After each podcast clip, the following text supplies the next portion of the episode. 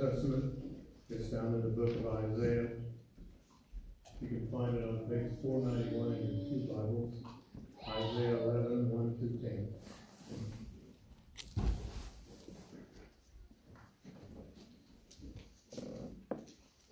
A shoot will come up from the stump of Jesse, from its roots a branch will bear fruit. The Spirit of the Lord will rest on him, the Spirit of wisdom and understanding, the Spirit of counsel and of power, the Spirit of knowledge and of the fear of the Lord. And he will delight in the fear of the Lord. He will not judge by what he sees with his eyes, or decide by what he hears with his ears. But with righteousness he will judge the needy. With justice he will give decisions to the poor of the earth. He will strike the earth with the rod of his mouth. With the breath of his lips he will slay the wicked. Righteousness will be his belt, and faithfulness the sash around his waist. The wolf will live with the leopard will lie down with the goat, the calf and the lion and the yearling together, and a little child will lead them. The cow will feed with the bear, their young will lie down together, and the lion will eat straw like the ox. The infant will play near the hole of the cobra, and the young child put his hand into the viper's nest. They will neither harm nor destroy them on my holy mountain. For the earth will be full of the knowledge of the Lord, as the waters cover the sea. In that day the root of Jesse will stand as a banner for the peoples. The nations will rally to him, and his place of rest will be glorious. Our second reading comes from Matthew chapter 3. You can find it on page 682. 682. Reading verses 1 through 12. In those days, John the Baptist came preaching in the desert of Judea and saying, Repent, for the kingdom of heaven is near. This is he who was spoken of through the prophet Isaiah. A voice of one calling in the desert, Prepare the way for the Lord. Make straight paths for him. John's clothes were made of camel's hair, and he had a leather belt around his waist. His food was locusts and wild honey. People went out to him from Jerusalem and all Judea, and the whole region of the Jordan. Confessing their sins, they were baptized by him in the Jordan River. But when he saw many of the Pharisees and Sadducees coming to where he was baptizing, he said to them, You brood of vipers, who warned you to flee from the coming wrath? Produce fruit in keeping with repentance, and do not think you can say to yourselves, We have Abraham as our father. I tell you that out of these stones of God, God can raise up children for Abraham. The axe is already at the root of the trees, and every tree that does not produce good fruit will be cut down and thrown into the fire. I will baptize you with water for repentance, but after me will come one who is more powerful than I, whose sandals I am not fit to carry. He will baptize you with the Holy Spirit and with fire. His winnowing fork is in his hand, and he will clear gathering his wheat into the barn and burning up the chaff with unquenchable fire. And God has blessed for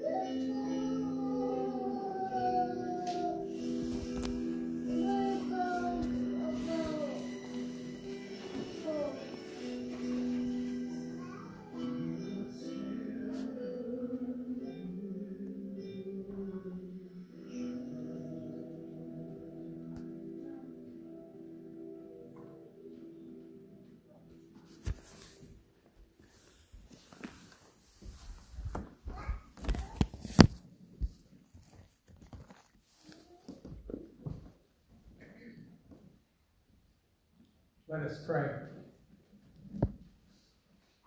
Make us know your ways, O Lord. Teach us your paths.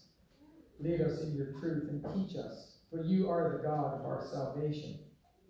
For you, for you we wait all day long. Amen.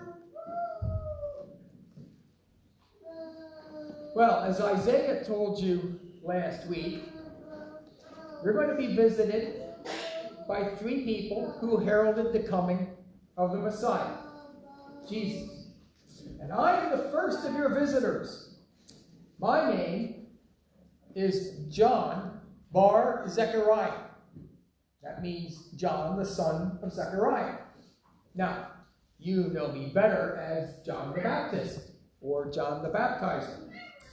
Now, I'm here not only as a herald for the Messiah, but to my cousin. For you see, Jesus, the Christ, was my cousin.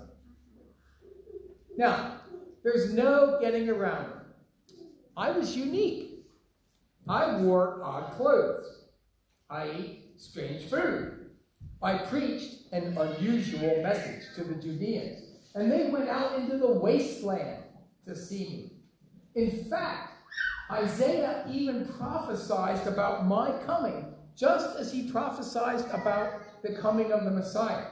Because you see, I'm the one that when he spoke about. When he said, A voice of one calling in the wilderness, Prepare the way for the Lord, make straight paths for him. Now, like Isaiah, I was a prophet, and I urged the people to confess their sins and live for God. Both of us taught a message of repentance, and that message is good news to those who listen and seek the healing forgiveness of God's love. But it's also terrible news for those who refuse to listen and thus cut off their only hope. I prepared the way for Jesus by preparing others to welcome him. You see, people who do not know Jesus need to get ready to meet him. And all of us can prepare people by explaining the need for forgiveness, by demonstrating Christ's teaching by our conduct, and by telling them how Christ can give their lives meaning. We can clear the road for him by correcting misconceptions that might be hindering people from coming to Christ. And you know, you may even know someone who may be open to a relationship with Christ. And you need to help those people welcome Jesus into their hearts. Now, I did not aim at uniqueness for my own sake. Instead, I aimed at obedience. I knew I had a specific role to play in this world, to announce the coming of the Savior. And I put all my energies into that task. Now, you can say I must have created a strange image to the people. They came out to see this person, this guy out in the desert who wore odd clothes and ate unusual food. I mean, face it. Wearing a camel's hair robe and a leather belt was not the norm of the day. And I might tell you, those camel hair robes, they were itchy as anything. But I'll admit, I dressed up for you a little bit today. the camel's hair just didn't cut it. And the food, well, I'll be honest. I would have enjoyed a good filet mignon. Cooked medium with a side of mushrooms. But back in those days, I ate wild locusts and wild honey. And many people probably came out of curiosity to see this oddball. But they ended up turning from their sins as they listened to my powerful message. And people today may be just as curious about your Christian lifestyle and your values. And you can use that simple curiosity that they have as an opener to share how Christ can make a difference in their lives, just as he has made a difference in yours. Now, there was no doubt about it. I was a wild looking man who had no power and no position in the Jewish political system. But I spoke with an almost irresistible authority. And people were moved by my words because I spoke the truth. And I challenged them to turn from their sins. And I baptized them as a symbol of their repentance. And they responded by the hundreds. But even as people crowded to me, I pointed at myself, never forgetting that my main role was to announce the coming of the Savior. Now, I was markedly different from the other religious leaders of the day. Many of them were greedy, selfish, and preoccupied with getting the praise of the people. I was only concerned with praise of God. And so I separated myself from the evil and the hypocrisy of the day. That's why I lived out in the wilderness. I lived differently so I could show other people that my message was something new. You see, I not only preached about God's law and God's love, I lived it. Do you practice what you preach? Do you walk the walk and talk the talk? Could people discover what you believe by observing the way that you live? Well, why did I attract so many people? Why did so many people come out to hear me preach? Well, you have to understand, I was the first real prophet in over 400 years. And I publicly blasted Herod and the religious leaders of the day, daring words that fascinated the crowds. And I didn't pull any punches with what I taught. I had a strong message for the audience. Because you see, the people, they were sinners too, and they needed to turn from their sins. Yes, my words were powerful and my words were true. They expected a real prophet, just like Elijah. And I seemed to be the real one. They thought that I was the real deal. When they came out to hear me along the Jordan River, many of them confessed their sins, and they were baptized. Now think of it this way. When you wash your dirty hands, the results are immediately visible, right? But when you turn away from your sins, when you repent, well, repentance, that happens inside with a cleansing that can't be seen right away. And so I used the symbolic actions that people could see baptism. That's why my baptism was a sign of repentance and forgiveness. Because turning from sin involves a change in behavior. Turning away from sin and turning towards God. And all of us need to turn from a life of sin and turn towards God. A changed life is a different behavior that makes our repentance real and visible. I told the people they had to change their behavior. It was more than just words, though. I told them, prove the way that you live, that you have repented of your sin.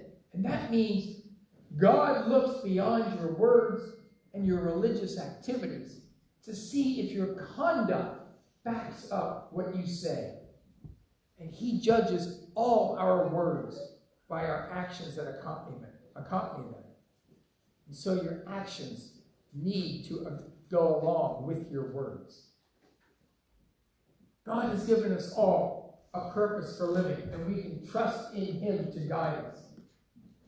Now, I didn't have the Bible, the whole Bible that you today to focus my life, but I had the truth from the scriptures, the Old Testament scriptures. And you can discover God's Word and the truths that He wants you to know. And those truths speak to us. God can use you in a way that no one else can. Let God know your willingness to follow Him. And so I was God's appointed messenger to announce the arrival of Jesus. I was a preacher whose theme was repentance.